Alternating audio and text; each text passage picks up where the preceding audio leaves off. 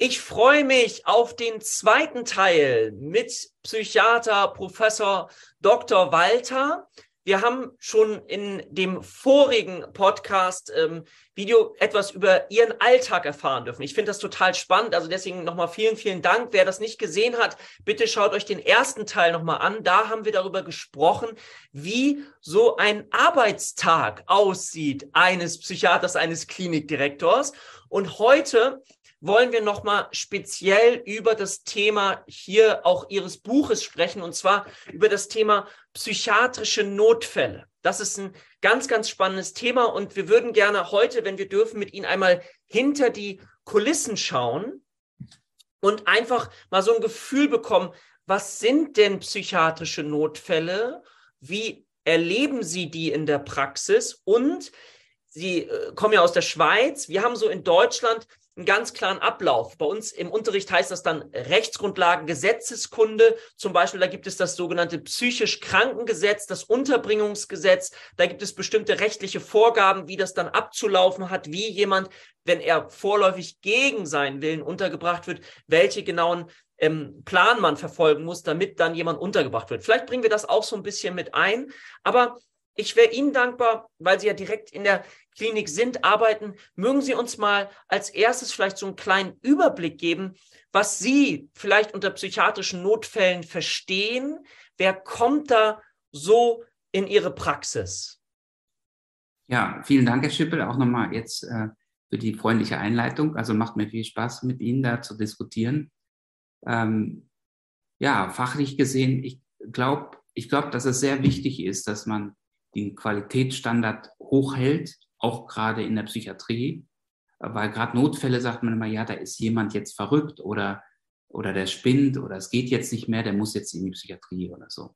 Und da ist es sehr wichtig, dass man das auseinanderhält. Und früher hat man eine schöne Psychopathologie, das ist so Jaspers zum Beispiel oder Kurt Schneider, ähm, die das sehr schön auf, aufgedröselt haben, aber sehr akademisch gemacht. Und gerade von der, von der US-Seite, amerikanischen Seite, die das jetzt nicht so akademisch verfolgt haben, die Psychopathologie, war das dann immer auch so die Kritik, ja, wir behandeln ja sowieso gleich. Äh, was bringt uns das denn eigentlich? Und das stimmt schon so ein bisschen, äh, dass man das auch pragmatisch handhaben muss. Und deswegen finde ich es gut, wenn man das nach den Syndromen aufteilt. Und man hat quasi für jeden Notfall, im Grunde kann man sagen, psychiatrischer Notfall ist, wenn jemand in einer psychischen Krise ist, wenn jemand ein psychisches Problem hat und es nicht mehr weitergeht. So, mhm, wie genau. es gegangen ist. Man kann mhm. natürlich auch einen ambulanten Notfall haben, nicht? Aber mhm. ambulant wäre quasi wie eher nicht so gravierend, würde ich sagen. Und wenn man in die Station, äh, auf die Station, äh, wenn man stationäre Behandlung benötigt, ist die Problematik größer. Also die psychische Störung ist meist etwas schwerer ausgeprägt oder die Krise ist schwerer. Mhm. Was haben wir so für Themen, die, die gibt es da so ein, so ein Raster, wenn ich mir vorstelle, okay, so bestimmte Themen, die vielleicht häufiger vorkommen? Ja, ich habe, ich, grundsätzlich glaube ich, dass es eigentlich drei große, sehr voneinander unter, äh, unterscheidbare Syndrome gibt und nachdem man das Ganze gut, gut auseinander dividieren kann. Das ist einmal das ganze Affektive, äh, inklusive Angst. Also das wäre depressive Problematik, weil das die häufigste Störung ist, mit der wir psychische Notfälle haben. Wir haben in der Praxis tatsächlich mehrheitlich Angststörungen, vor allem soziale Phobie ist so wie die häufigste psychische äh, Störung, aber das ist meist etwas leichter ausgeprägt und bedeutet nicht immer quasi Notfall, wo wir als Psychiatrie oder als Institution äh, ähm, in Anspruch genommen werden. Also dass die Depression ist das häufigste oder affektiv wäre auch bipolar, also manisch-depressiv. Äh, die schweren manischen Syndrome sind eigentlich immer stationär zu behandeln und kommen meist auch gegen ihren Willen. Aber im Grunde kann man sagen, wir haben eine Störung der Stimmungslage. Mhm. Das ist Depression oder bipolar oder Angst. Das wäre affektiv. Nummer eins, Stimmungslage. Mhm. Das zweite wäre der psychotische Formenkreis. Das ist das, was die Leute, die keine Ahnung haben und Laien sind, erstmal primär als Verrücktsein bezeichnen, wo jemand den Realitätssinn verloren hat. Also zwei wäre quasi Verlust von, von Realität. Wie wir es zum Beispiel, ich will nur kurz ergänzen, wie wir es aus dem Bereich der Schizophrenie, ja, für alle, die im Kategorien jetzt ICD-10 denken, sind wir gerade in der Kategorie F2, gerade, ne, ähm, Schizophrenie, wahnhafte Störung, dieses psychotische, wir sagen ja tiefgreifende seelische Störung, ne, während wir so vergleichen neurotisch, nicht so tiefgreifende seelische Störung, wo wir bei den Ängsten wären. Und dieses psychotische, wie Sie gerade ne, gesagt haben, so dieses verrückt ähm, Gefühl noch. Aber uns ist ja wichtig, dass wir aufklären, damit wir auch die Ängste davor ein bisschen nehmen. Ja, ich finde super. Also das Verrückte ist eigentlich das, wo die Leute am meisten Angst haben, das, was sie auch sagen.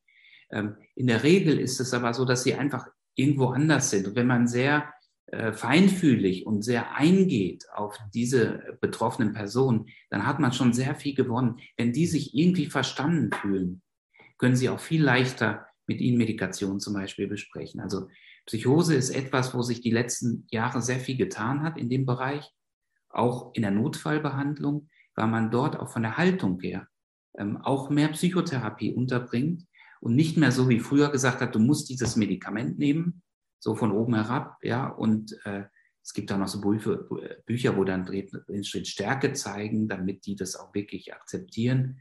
Und äh, da sind wir ganz von abgerückt. Ja. Spannend, dass es da noch solche Bücher zu gibt. Ne? Also heute ist ja mehr ne, unbedingt den Patienten mit einbeziehen, Compliance herstellen, Mitarbeit. Das ist ja ganz, ganz wichtig. Und ich kenne auch einige äh, tolle Schizophrenie-Konzepte, wo es mehr auf Augenhöhe, mehr mit einbinden. Es gibt den Trialog, falls ihr das da draußen schon mal gehört habt, so diese Einbindung, dass man gemeinsam in einem Kreis spricht, wo eben der Patient mit dabei ist, wo Angehörige mit dabei sind, wo ähm, aber auch professionelle Menschen mit dabei sind, um ein gemeinschaftliches Konzept auch zu entwickeln für einen Betroffenen. Ich glaube auch, dass das so die Zukunft ist. Also ähm, absolut, Trialog muss man unbedingt unterstützen, auch diese Peers-Mitarbeit, also wo Betroffene quasi wie mit eingebunden werden in, die, in so Diskussionen und Fortschritte. Ja. ja, also wir haben die affektiven Bereich. Depression wird wahrscheinlich, würde ich jetzt mal schätzen, viel auch mit Suizidalität einhergehen, ist das häufigste Störungsbild, was mit Suizidalität einhergeht.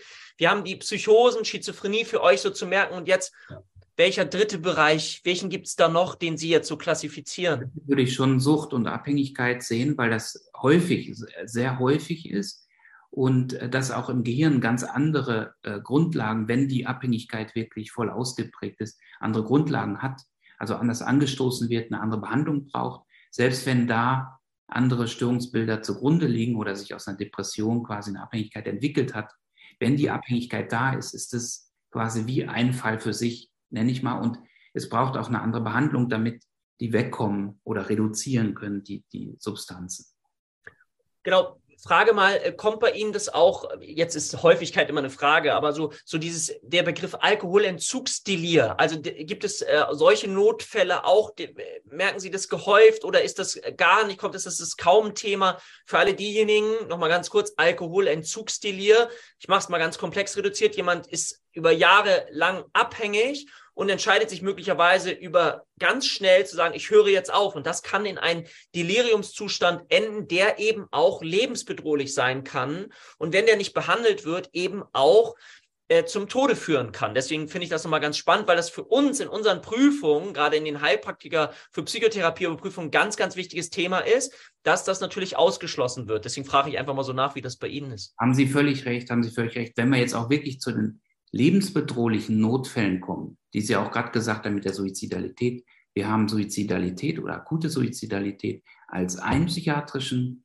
schweren Notfall und Alkoholentzugsdelir ist ein, ein weiterer schwerer Notfall, den wir unbedingt behandeln müssen. Und das ist auch häufig der Grund oder mit der wichtigste Grund, wenn Personen mit einer Abhängigkeitserkrankung oder einer Alkoholabhängigkeit gegen ihren Willen in die Klinik kommen, weil sie durch dieses delirante Zustandsbild so eine Realitätsverkennung haben, dass sie tatsächlich auch gefährdet sind für Unfälle zum Beispiel oder auch die äh, Leute nehmen auch nicht mehr regelmäßig äh, Nahrung zu sich und, und äh, trinken nicht mehr, weil sie so, so ganz in diesem Entzugsdelir, also in dieser, in dieser Psychose verfangen sind. Ja, absolut, ja. genau, und wenn ich, wie, wie, wie kann man sich jemanden vorstellen, der in die Klinik kommt und jetzt mal beispielsweise, nehmen wir uns mal kurz das Beispiel, einem, einem Alkoholentzugsdelir leidet? Bezug auf Ansprechbarkeit. Es ist ja teilweise, je nachdem, welchen Zustand er ist, ist das ja, kann ich mir vorstellen, sehr, sehr schwierig. Wie ist da so die Vorgehensweise bei Ihnen? Genau, also als erstes ist immer natürlich wichtig, dass man das diagnostiziert, richtig und weiß, dass es auf Grundlage vom Alkohol ist. Ja, das sind natürlich bestimmte Aspekte, die, das ist wie so ein Puzzle, also das Puzzle, das dann der jeweilige Aufnahmearzt äh, zusammenfügt. Meist kommt die Polizei quasi mit denjenigen, äh, wenn das so ein schwerer Notfall ist, und bringen ihn und dann spielt natürlich schon sowas eine Rolle. Schmeckt das nach Alkohol, selbst wenn es im Entzug ist, kann das immer noch ein bisschen Alkohol haben, wenn die ähm, zum Beispiel sonst drei bis vier Promille haben und dann Entzugsdelir fängt dann meist schon bei eins geht es dann schon los, dass die psychotisch werden, also unter ein Promille. Das heißt, selbst wenn sie schon im Entzug sind, schmeckt man das immer noch, oder sagen wir, die Schweizer sagen immer schmecken, aber das riecht dann so nach. Alkohol und ähm, das ist dann ganz wichtig, dass man dann auch unterscheiden muss, weil natürlich, wenn das ein, ein Alkoholpatient ist, dann braucht er natürlich etwas zur Unterstützung des weiteren Entzugs. Ja. Was jetzt nicht der Fall ist, wenn jemand eine Psychose hat oder ein manisches Zustandsbild hat. Ja. Und wir würden dann den Patienten tatsächlich auch ein bisschen Reiz abschirmen, das ist schon wichtig. Mhm. Ähm, jetzt beim, zum Beispiel, wenn Sie sagen, es ist so ein Notfall, Alkoholentzugsdelir, kommt dann auf die Station oder kümmern sich die Leute. Meist geht die Polizei dann, wenn äh, Pflege vor Ort ist oder ein Dienstarzt vor Ort ist, meistens auch nachts, ja, dann, wenn der Dienstarzt dann da ist. Und dann gibt es als erstes mal die Kontrolle, wie viel Alkohol ist denn drin. Also diese Promillzahl. Weil wenn die Promillzahl zu hoch ist, dann kann man noch nicht mit Benzodiazepin den Entzug zu unterstützen, weil das dann somatisch gefährlich ist. Was auch noch wichtig ist, jetzt bin ich so ganz so im Detail, ich weiß nicht, ob das ist. gut, das ist super, super. Genau das. Äh, gerade diejenigen, die äh, vor der Prüfung sind, die äh, saugen gerade an ihren Lippen, würde okay. ich sagen, weil das ist so wichtig, äh, sowas okay. Praktisches auch mal zu hören. Ja, super. Es muss auf jeden Fall gewährleistet sein, dass Alkoholpatienten oder wenn Gefahr, äh, Verdacht auf Alkoholproblematik besteht, vorrangig im somatischen Spital waren. Weil gerade wenn die Psychiatrien, das ist häufig so, nicht direkt an der Somatik gekoppelt sind, sondern räumlich woanders sind, dann gibt es häufig auch somatische Probleme, die gerade bei so einer schweren Alkoholabhängigkeit, wenn dann das noch Komplikationen gibt mit Delir dazukommt. Und dann haben die Rhythmusstörungen, ja, oder sie haben äh, Blutdruck, sie haben Elektrolytstörungen. Also sie haben zum Beispiel, gerade wenn das Kalium so ganz niedrig ist, kann das wirklich sehr viel ähm, somatische Probleme nach sich führen, äh, nach sich ziehen. Und deswegen ist sehr wichtig, dass die immer vorher in der Somatik waren. Und ich sage immer unseren Ärzten auch, bitte checkt ab und lasst nicht, weil die Polizei freut sich manchmal, jetzt haben wir jetzt jemanden, also vorhin in Anführungszeichen, wir fahren mal schnell in die Psychiatrie. Äh, ja, aber dann sind die bei uns und sind somatisch nicht gut untersucht. Und leider ist es auch in Krankenhäusern häufig so, dass wenn die in der Psychiatrie bekannt sind, dass dann eine somatische äh, Diagnostik nicht mehr so gründlich abläuft, wie das sonst der Fall ist. Sie kriegen dann den Stempel Psychiatrie und werden in die Psychiatrie geschickt. Aber wir haben gar nicht die Versorgungsbedingungen, dass wir somatische Notfälle bei uns gut behandeln können. Und das gilt, glaube ich, für ganz viele Psychiatrien auch.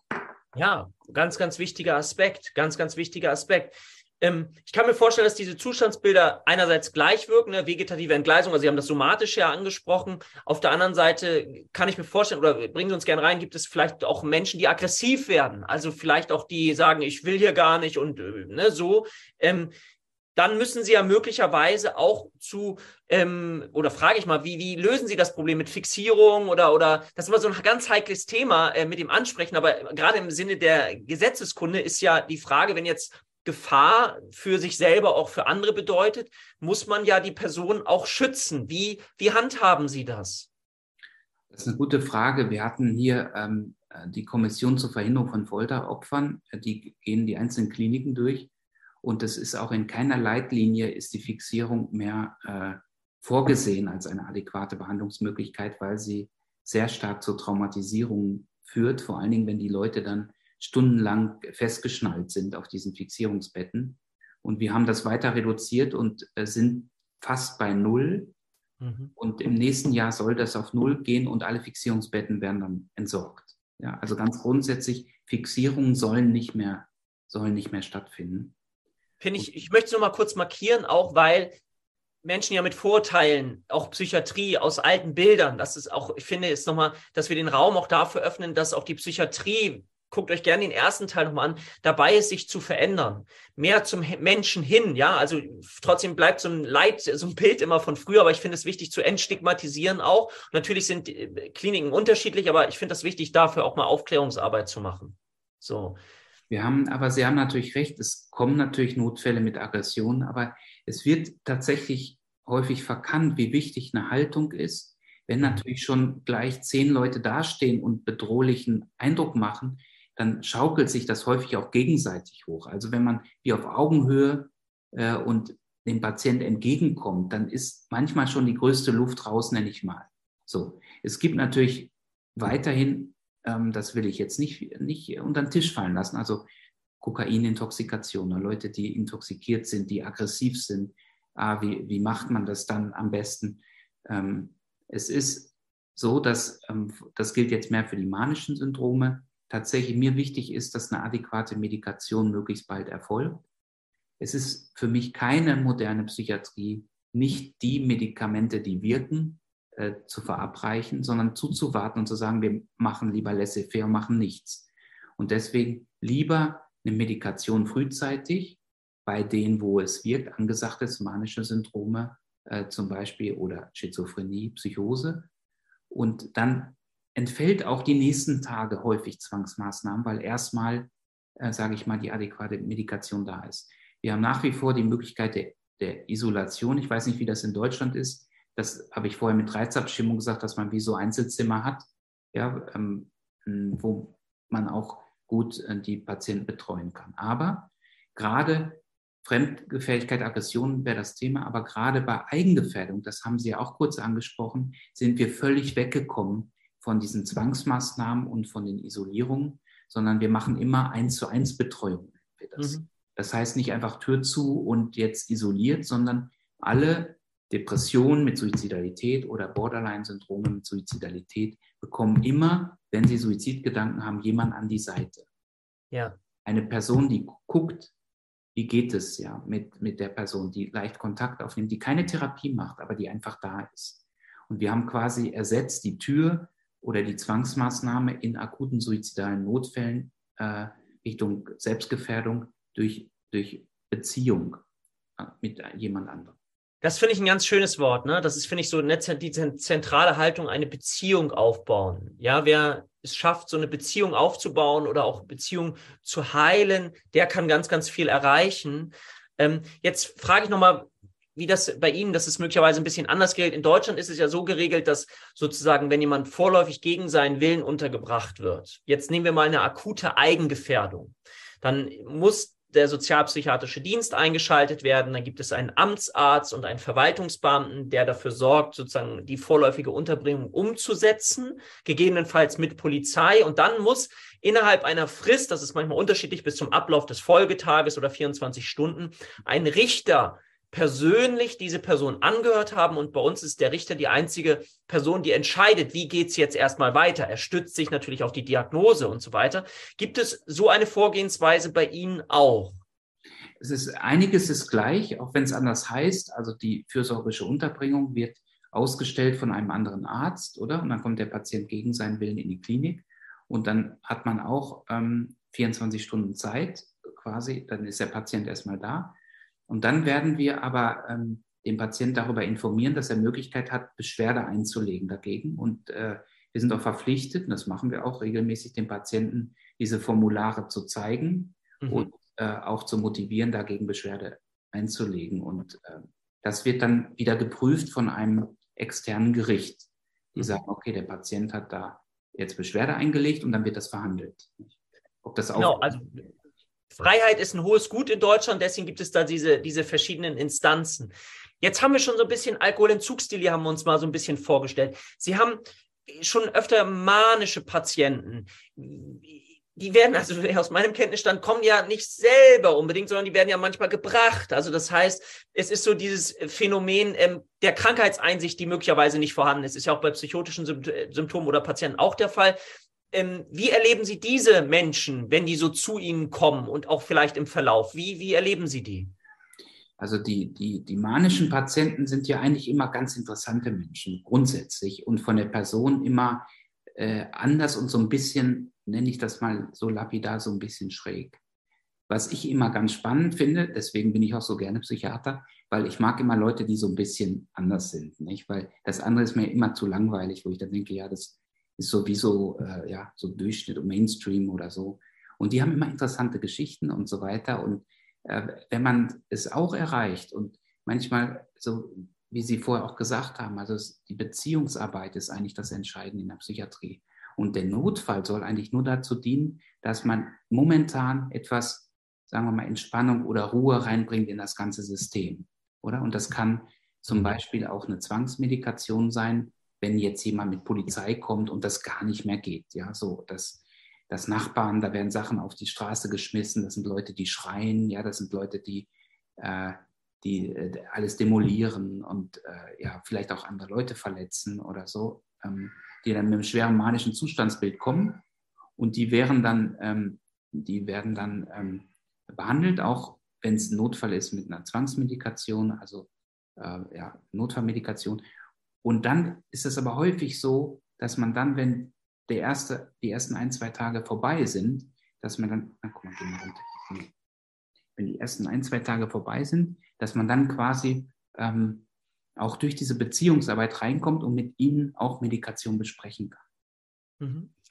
Es ist ja häufig so, wenn man mit, also wenn einem manischen Patienten spricht, dann haben die ja häufig ein gewisses Redetempo, eine gewisse Geschwindigkeit, dass es gar nicht so leicht ist, überhaupt ein, ein Reinkommen in das Gespräch äh, zu machen. Wie, wie gehen Sie damit um? Also haben Sie da einen, äh, einen Tipp oder lassen Sie erst mal reden? Aber irgendwann ist es ja wichtig, da reinzukommen. Äh, ja. Gerade mal die Ideenflucht, die mir dazu einfällt, ne, dass es sozusagen immer, immer so weitergeht. Wie gehen Sie damit um? Ja, stimmt, dass Sie so interessant konkret fragen. Also die, es stimmt, es ist schwierig reinzukommen, aber erstmal reden zu lassen ist nicht verkehrt, würde ich sagen. Also erstmal reden lassen ist gut. Sorry, ich habe jetzt hier unsere. Ja, das, ist, das gehört, wir haben gleich gesagt, wir wollen ja authentisch sein. ja, es ist schon lange. Jetzt sitzt er hier und wartet darauf, dass ich mich beschäftige. Also, also die, ähm, äh, das Reden lassen ist so eine Sache.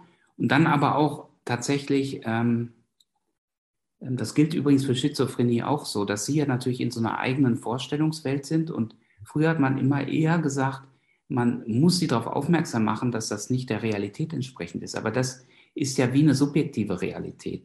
Und ich glaube, das anzuerkennen und sich vielleicht auch so ein bisschen zu interessieren dafür. Also nicht nur dies reden lassen und abstellen, sondern quasi, aha, das ist ja interessant. Und vielleicht auch ein bisschen einsteigen darauf. Und äh, ich weiß nicht, ob sich das jetzt komisch anhört, aber ich persönlich benutze auch immer so in diesem Beziehungsaspekt gerne, dass ich auch selber meine verrückten Seiten, nenne ich das mal, so auch da ein bisschen laufen lasse. Also, dass ich so, wenn man sich so ein bisschen einschwingt auf diese Person, ja. dann merkt man auch ganz gut, dass die manchmal auch ganz interessante Punkte ansprechen, die sonst niemand anspricht das hat was mit Einlassen zu tun. Ne? Ich finde das, ich möchte das auch nochmal so ganz kurz äh, markieren, weil ich das so wichtig finde. Wenn ich mich mir erlaube, diese Seite selber an mir zu sehen, kann ich, also dann passiert Folgendes. Erstens, ich, ich erlaube mir selber diese Seite zu spüren und ich kann das Gegenüber besser verstehen, indem ich es zulasse und dadurch ist der andere mehr bereit, mir zu geben, weil das Vertrauensverhältnis aufgebaut wird. Würden Sie das auch so? Haben Sie sehr schön gesagt. Ich finde auch gerade das Gegenüber, also das, was Sie jetzt zuletzt gesagt haben, ist ganz entscheidend, weil die merken das sofort. Genau. Die merken sofort, wo sie stehen. Interessieren sie sich oder ist ihnen das eigentlich egal? Und, und wenn, sie, wenn sie auch so ein bisschen so den Eindruck vermitteln, dass sie sich auch so wie reinversetzen können, dann, dann spüren die das sofort. Sie haben sofort viel bessere Karten, in der weiteren Diskussion. Gilt übrigens auch für Borderline-Patienten auf einer anderen Ebene nochmal. Mhm. Aber es ist meist, wenn die Maniker, ich, gut, es gibt natürlich auch manische, sehr dysphorisch, gereizt, aggressive, die gibt es natürlich auch, die will ich jetzt auch nicht so, so verharmlosen. Aber, aber gerade ähm, äh, andere, also die jetzt nicht dysphorisch sind, so ein bisschen euphorisiert und äh, die haben auch immer wirklich interessante Geschichten zu erzählen. Genau, und wenn das ehrlich ist, ich möchte das mal so sagen, wenn man ehrlich sich dafür interessieren kann, und ich finde, dass ich, man muss, also man muss nicht, aber Menschen lieben. Ich finde das ganz wichtig, es ist eine wichtige Voraussetzung, auch therapeutisch zu arbeiten, dass man sich für Menschen wirklich interessiert. Und wenn man es schafft, zu schauen, ich mag gern dieses Bild auch ähm, als Therapeut, ähm, in den Lernen, in den Schuhen des Patienten zu gehen. Also wenn ich mir mal seine Schuhe anziehe, des Patienten, wie der so durch die Welt läuft, sind die klein, sind die groß, sind die eng. Ich versuche in diese Welt ein bisschen einzutauchen, dann kann ich die Welt aus seiner Perspektive sehen und aus meiner Sicht kriegt man dann noch einen besseren Zugang weil ähm, auch Patienten sind ja nicht doof, das möchte ich auch nochmal sagen. Die haben ganz, ganz viel probiert, um etwas möglicherweise zu verändern, aber irgendwie geht es nicht. Und dann finde ich es ganz wichtig, dass wir schauen, von wo können wir diese Patienten abholen. Und da mag ich dieses Bild halt sehr gerne lernen, mich auf die Schuhe meines Gegenübers einzustellen, weil das bringen mir ja nicht meine Schuhe etwas, die äh, gewisse Möglichkeiten bieten, sondern das sich auf das Gegenüber einstellen, finde ich, ich persönlich für mich eine sehr schöne Metapher. Ja, schön mit den Schuhen ist ganz toll, finde ich. Es ist sowieso, dass sie dadurch, dass sie diese Ideenflucht haben, jetzt sind wir nochmal bei manischen Patienten, sowas wie Schuhe zum Beispiel, jetzt mal ganz nicht äh, übertragen gesprochen, sondern ganz kon konkret, die haben häufig auch, wenn man, wenn man sagt, okay, das sind aber interessante Schuhe, die sie haben, oder das, was sie da anhaben, das gefällt mir aber gut. Ja, so, also dass man wirklich auch das positiv ummützt und bestimmte Sachen anspricht, ja, die auch, ja, die ihnen auffallen jetzt so an ihnen, äh, ist auch mal ein guter Einstieg. Genau, das ist ressourcenorientiert, ne? Also, dass man auch mal guckt, okay, was gefällt mir, wertschätzen, Anerkennung. Es ist diese Haltung, die ja häufig auch in der Gesprächstherapie nach Rogers so fokussiert ja. wird, ne? so als, als Grundlage. Ja. Und ich sage auch immer gerne, das ist dann nicht eine Technik, sondern das hat was mit Haltung zu tun. Und aus meiner Sicht brauchen wir Techniken und alles das, was Sie gesagt haben, aber die Basis, das ist so das Tiefste, was wir brauchen, weil ein Gegenüber spürt, bin ich anerkannt wirklich? Sieht mich jemand? Kann mich jemand wirklich sehen? Anerkennung, Wertschätzung. Und deswegen finde ich es auch wichtig, das ein bisschen einzuüben in der Praxis also ich würde gerne nochmal, wir haben Alkoholentzugsdelir, wir haben manische Patienten, wir haben so ein bisschen auch Schizophrenie-Patienten, also Menschen, die möglicherweise Stimmen hören. Ne? Also ist da so der Zugang so ungefähr wie bei einem manischen Patienten? Ja. Was ist nochmal vielleicht anders? Es ist eigentlich, ist eigentlich gleich, es ist häufig auch die Abgrenzung sehr schwierig am Anfang. Bei beiden ist es so, vor allen Dingen bei den schweren manischen Patienten, dass sie auch den Realitätssinn verloren haben dass sie, klar, das Angetriebene ist nochmal die Ideenflucht, die Sie auch genannt haben, ist so typisch manisch, aber mehr oder weniger ist dieses psychotische Syndrom bei beiden äh, gleich und für beide gilt das Gleiche. Ja, ja. Auch so eine Beziehungsaufnahme.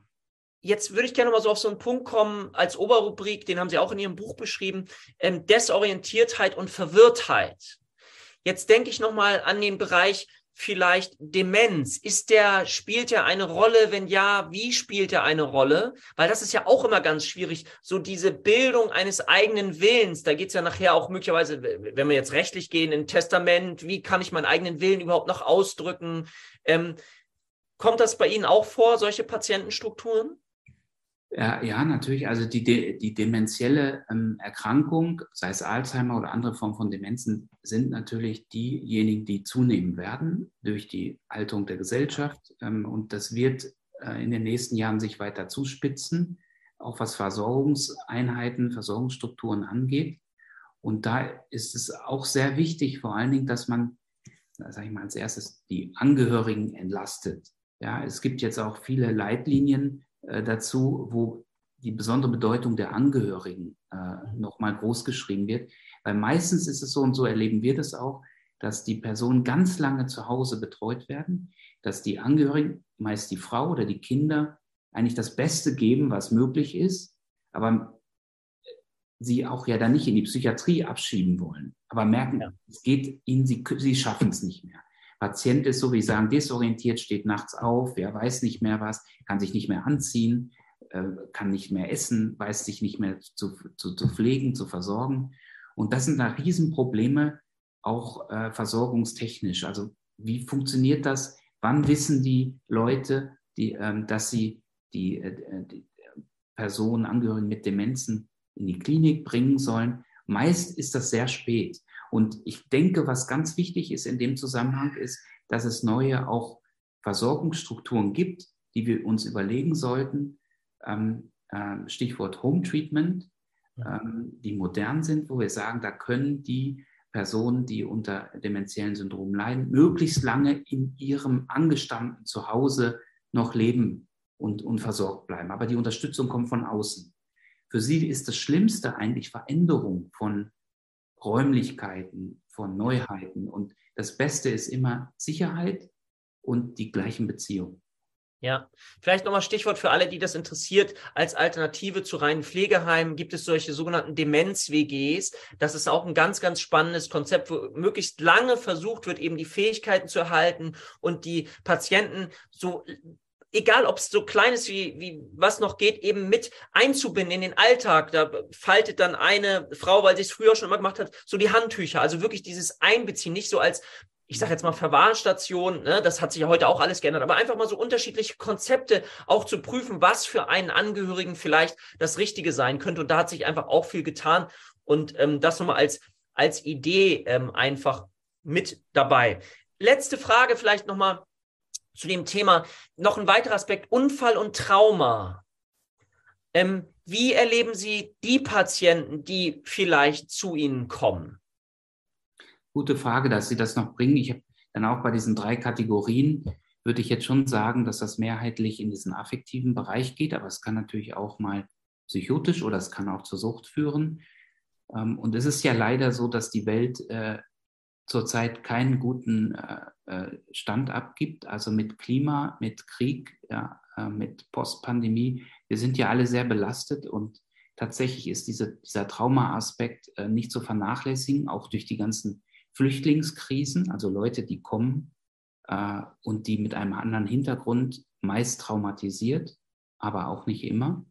Mhm. Das ist auch häufig ein soziales Problem. Und kann die Psychiatrie das alles auffangen? Äh, ich meine, nein.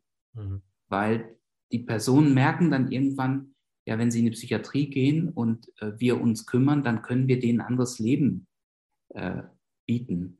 Ich spreche jetzt von Flüchtlingen aus Syrien, Afghanistan, ja, die auch in Deutschland natürlich viel häufiger sind als jetzt hier in der Schweiz. Aber die Probleme haben wir auch. Und wir können das nicht alles hinbekommen.